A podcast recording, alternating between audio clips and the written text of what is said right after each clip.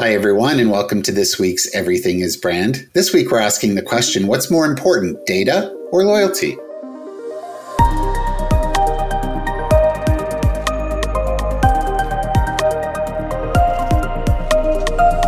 So, there's been a lot in the news lately about loyalty programs, particularly Tim Hortons, who was holding on to data that people had provided in their app, even when people weren't using the app.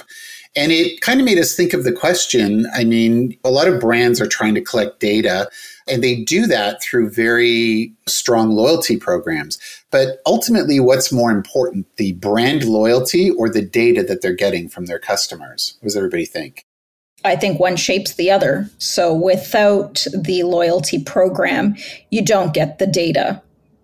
So that's often why companies do build loyalty programs so that they can garner more information about their users, their customers, which then in turn builds the loyalty in there. So is the term loyalty maybe a misnomer because it's not about brand loyalty, but really it's a data gathering exercise?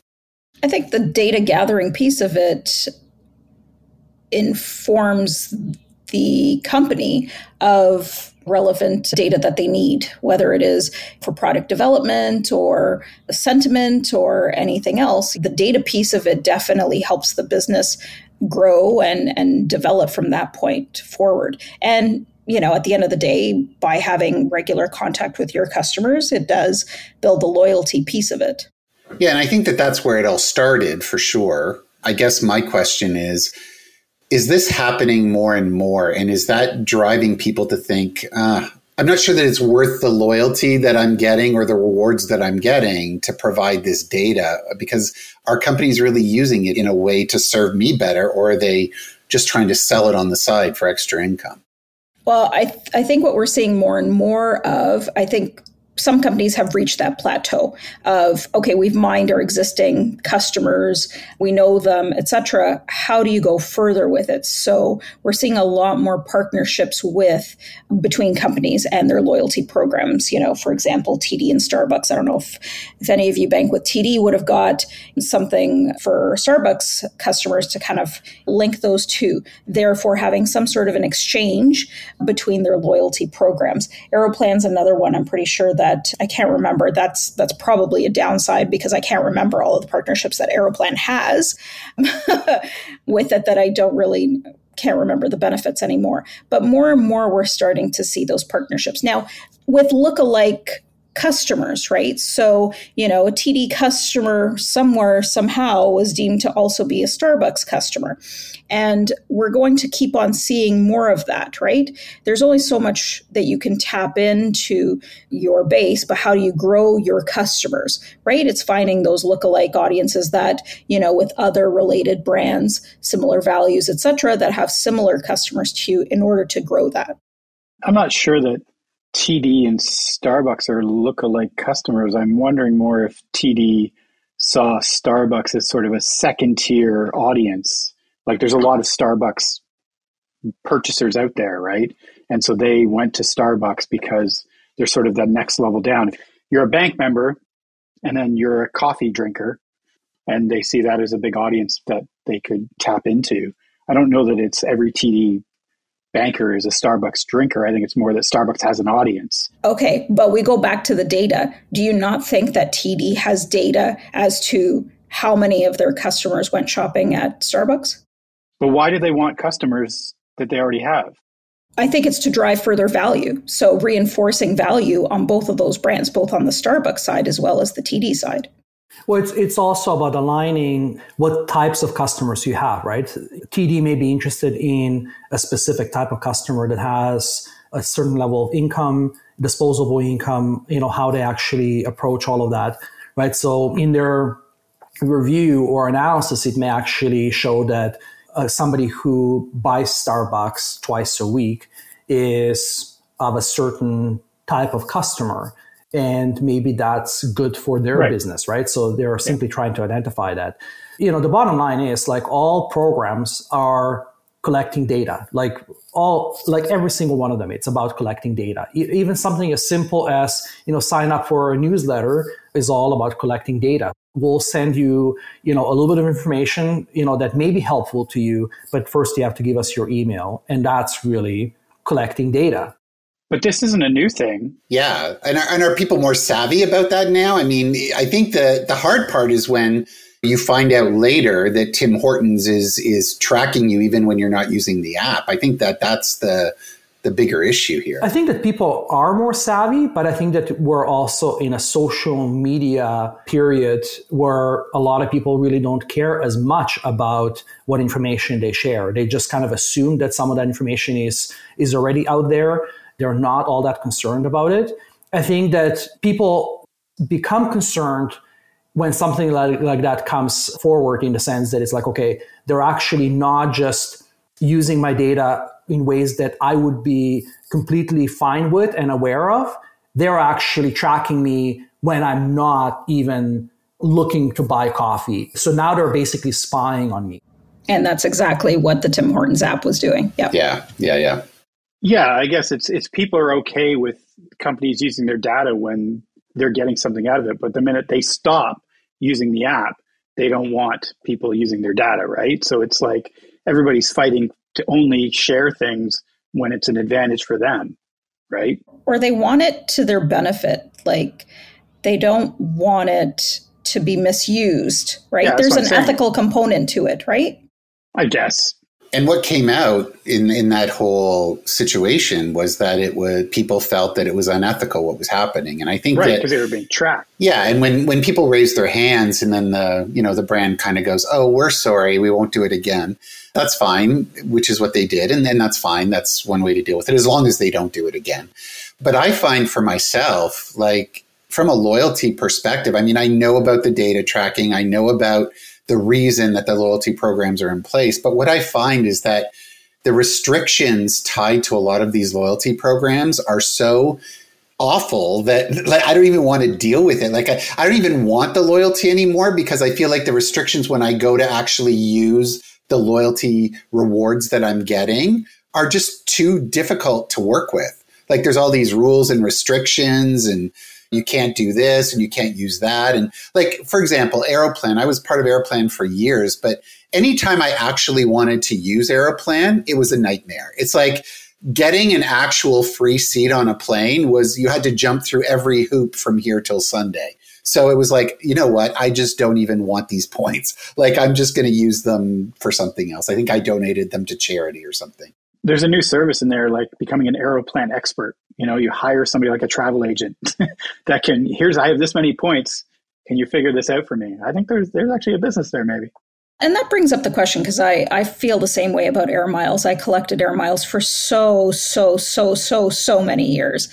We're talking like in the early 90s collecting air miles. And I think I've only ever redeemed one thing. And I didn't go very far and it was very short and it wasn't meaningful and it was definitely not worth the collection of all those things for all those years. And i think that that's you know with respect to value and the loyalty programs that needs to be reassessed as well. But i have a question. So would anybody go we're talking back to the partnership bit you know like i was recently at sobeys and they asked me for my air miles and i was like oh you've got air miles. Oh okay. Are people actually tied to the loyalty program? Do they shop at that store? Did you shop at Shell because they had air miles? Did you shop no. at Sobeys because they had air miles? Did you no. go to the LCBO? The LCBO is an anomaly because there's nowhere else you can get your liquor. But was that driven by the loyalty program? No. I have an example where I would say yes is using ritual. Like if I'm trying to pick up takeout or a drink, I would go to a restaurant that is on Ritual because A, you get the points through Ritual, and B, you have the convenience of, oh, you get to the restaurant and your order is already ready, paid for, and you just pick it up and walk out.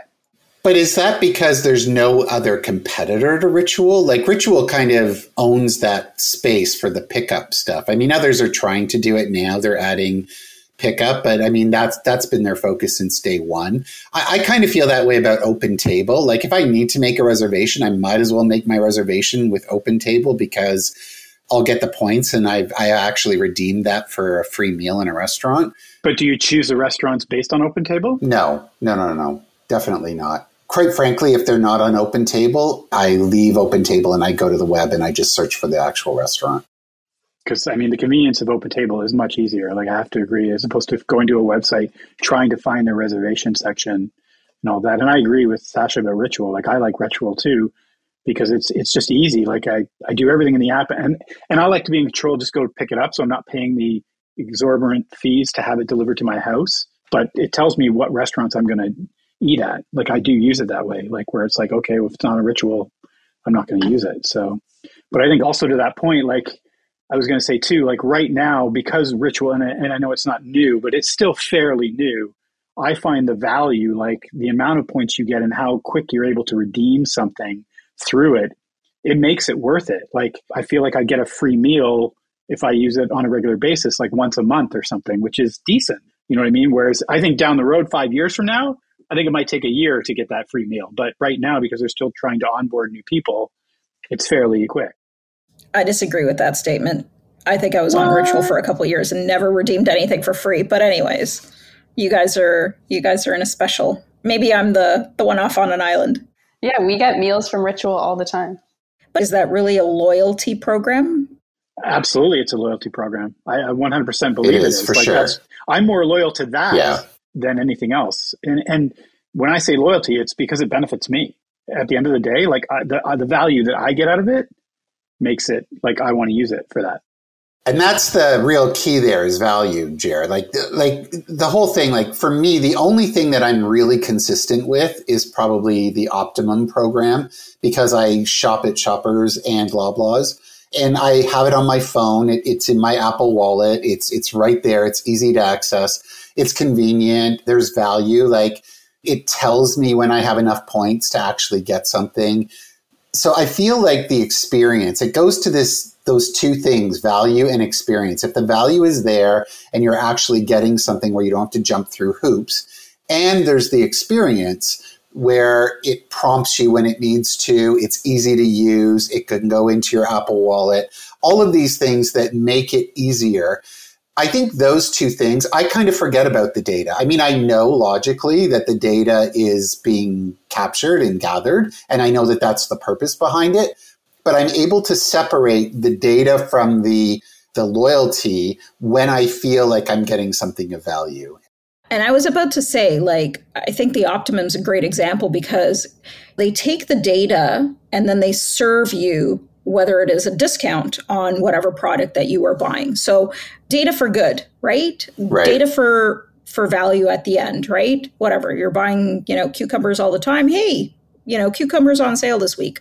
That's relevant information there. I I don't mind sharing that data. Do I worry that Loblaws has way too much information as to what I buy at the grocery store?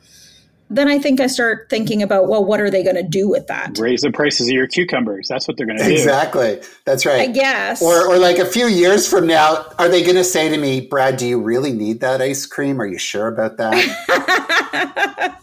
they could go there with the data. They could go there with the That's what. Uber did, right? Like, You know? if you talk, want to talk about something, That's Uber, it's like they took all the taxi cabs and then jacked up the rates, right? Like, But even beyond that, I think I was having this discussion with Marco. We were chatting about kind of what those companies do with your data. Is if, let's say, I open Uber a few times and I don't actually order a ride, the algorithm thinks, oh, it's maybe too expensive. We need to drop the price for that customer so that they'll start using it. Versus if there's someone that just picks the most expensive ride, pick me up as quick as you can every time, their price will be higher.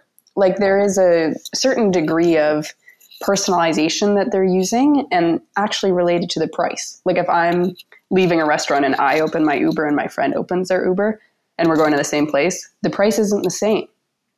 And that's something that feels very bizarre to me in terms of they're using your data and your kind of habits to their direct financial but the benefit. struggle here is like everybody sees that, but nobody stops using them.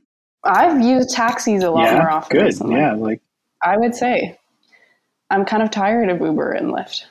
I don't do Uber Uber Eats at all because of the price discrepancy. The price that you get from when you walk into the restaurant and the price that you get on Uber, it's like a couple It's bucks ludicrous. difference. No. couple. It's like 20 bucks. it's bucks. significant. yeah. and it's getting worse and worse and that's not just on on that app like for for example recently i was looking at booking something on airbnb and there was the price per night of the actual thing. And then i got to the reserve button and like all of these additional charges like service fee cleaning fee cleaning service fee service cleaning fee like it was just what is happening here? What are all these fees?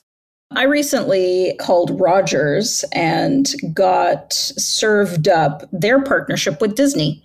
So that was kind of interesting that, and this was cell phone. So cell phone tied to streaming platform. So that's where I think I'd like to see more of that, right? More value being given through partnerships with other companies. But I think about Virgin. Virgin, when they first came out, Virgin's cell phone platform was all about that. It was a membership base, right? You were a member, you got discounts to all these partners that they had. So now I'm not sure that there was a data transfer or data in the back end back then.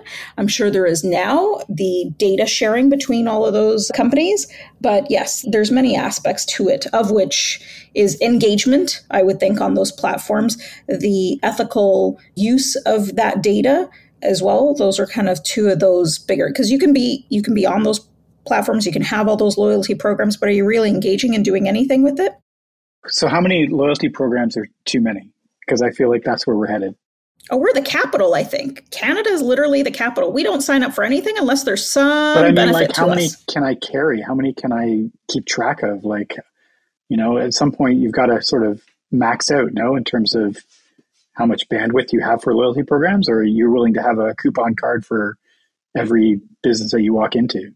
But I think the true loyalty programs, there's a lot of, I guess, merging that's happening in that area. Like if you look at even what Loblaws did with the Optimum program, like they're starting to bring, like I think you can use your Optimum card at Esso now as well, which is not owned by Loblaws. So I think that the, we'll see a lot more merging in that. And, and then the big ones will kind of rise to the top. So whether that's Air Miles, Aeroplan, Optimum. The other big thing is cashback, like the whole Rakuten, um, which used to be Ebates, I think. But also, like even the credit cards where they give you cash back without points. A lot of people are much more directed in that position, but it's still a data play, right? It's still all about gathering data. It's just how much value and how much of an experience are we giving the consumer or the or the user. Yeah, and I'd say the experience is super important. Like in terms of what kind of loyalty programs and how many are you willing to keep up with, it really depends to me how easy they are to use. Like Gabby, you were saying about Aeroplan, how impossible it is to actually redeem anything. That's one that I looked at for a few minutes and said, absolutely not, I'm not going to bother. Versus, let's say, my credit card, it is pretty much automatic. You can redeem things. Same with Ritual. I go into put in a food order, it automatically comes up, oh, it's paid for this time because of your few orders before. Like those kind of things are completely effortless to use, and those ones I'm happy with. But for me personally, anything outside of that where you have to do a lot of digging and work to actually get anything out of it, I haven't bothered. So I have a question. Do you lose loyalty because your loyalty program is so difficult to h- comprehend? It sounds like you were turned off by that.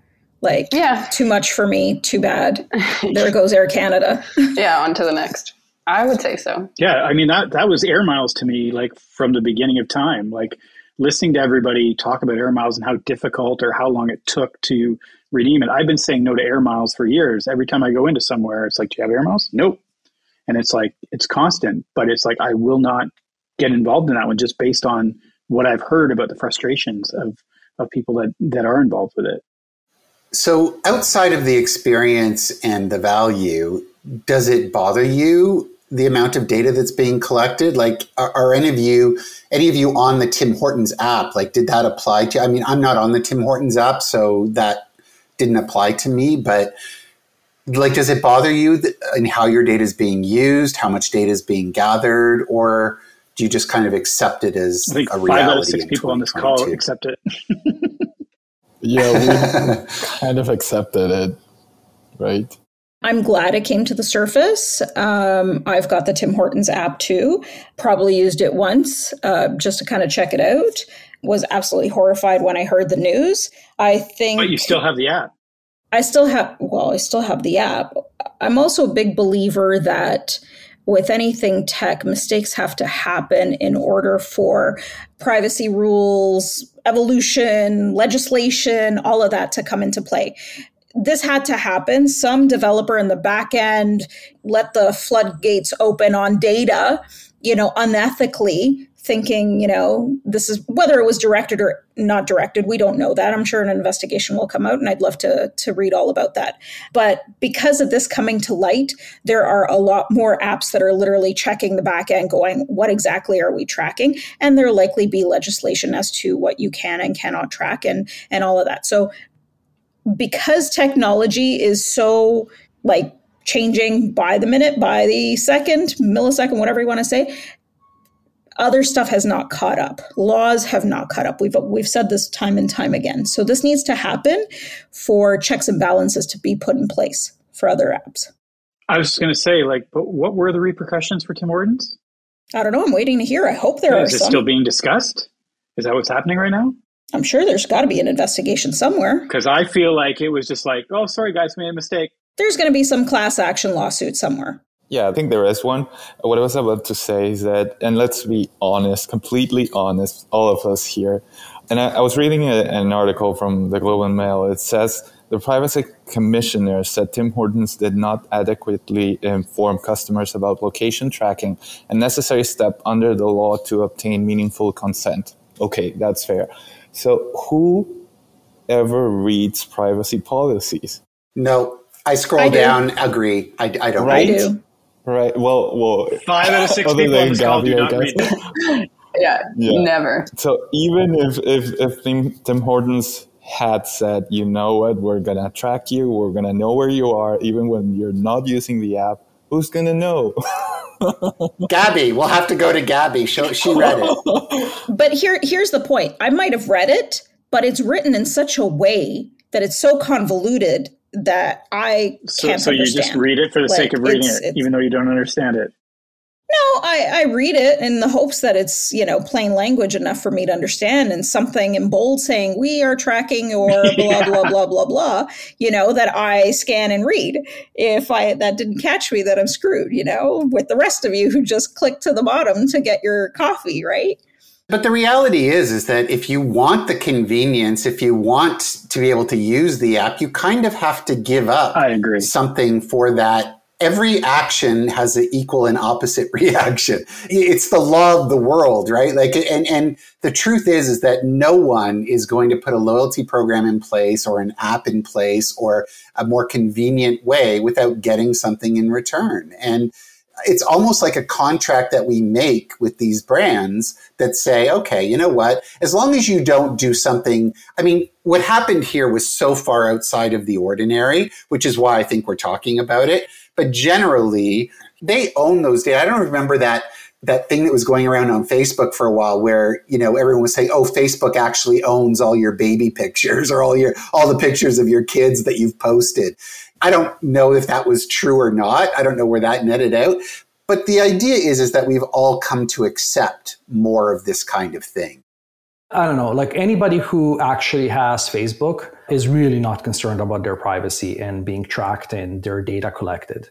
It's, it's as simple as that because we all know that Facebook is one of the worst companies when it comes to breaking all types, kinds of privacy rules and guidelines and all that stuff. But people still use it. Well, it's a contract, right? It's it's a to a lot of people it's not important enough to lose the convenience or the ability to use those apps by giving up Yeah, but if they didn't do that stuff, would the app be as effective? Right? Like, there's the question in there. It's a good question. Yeah, Yeah. for sure. And uh, another thing too, whether we're using Tim Hortons as an example or any other company that collected information and then basically got caught, and they were like, "Oh, oops." And yes, even if there is like a, a lawsuit against them, the amount of money they have to pay out versus the amount of value, Yeah. whether that's monetary value or some other value they got out of that, it, it's it's it's a joke, right? Like sometimes when there's major lawsuits that happen whether it's in a car a car industry or something else and they have to pay out like 300 million dollars and you think wow 300 million but they made 3 billion yeah. Right. And it's like, and pharmaceutical industry is definitely, you know, it's built on that. Like, yes, they're going to make mistakes. Yes, they're going to, you know, people are going to die. People are going to get injured and they're, you know, the pharmacy, pharmaceutical company is going to get sued, but they made, you know, a hundred times as much money as what they have to pay out. So yeah, I mean, there's there's documentaries and shows about these kinds of issues. I think in the end, the key thing here is that we all know that privacy is not what it was 10 years ago, 20 years ago, 30 years ago. There's been a transfer of what we're willing to accept versus what we're not willing to accept in order to get the convenience, or as the brands call it, to get the loyalty and the rewards that come from the convenience, the value, the points, the cashback, whatever it is. But basically, it's not a question of data versus loyalty, which is the question that we posed. It's how does data and loyalty work together? And I think for any brand, what they need to figure out is how do we try to provide the most value and the most convenience and the best experience while also gathering data that fits within the regulations that governments or, or other corporations have put in place. Or so ethically Ethically, yeah, that, that's what I mean, ethically. And it really comes down to those things. I think anything that goes outside of those parameters in any significant way, like what happened with Tim Hortons, there's going to be a bit of a, a, uproar, and as there should be, and, and it will be dealt with. But to your point, Gabby, there may be legislation or rules down the road that you know are put in place to monitor that kind of thing. But I think where we're kind of sitting today, I think brands need to ask themselves, what kind of data do we need and what are we willing to offer for it? And consumers need to ask, how much am I willing to give up to get the convenience and the value that I can get from these programs? So that's this version of Everything is Brand. Join us next time for a new topic. And remember, everything is brand.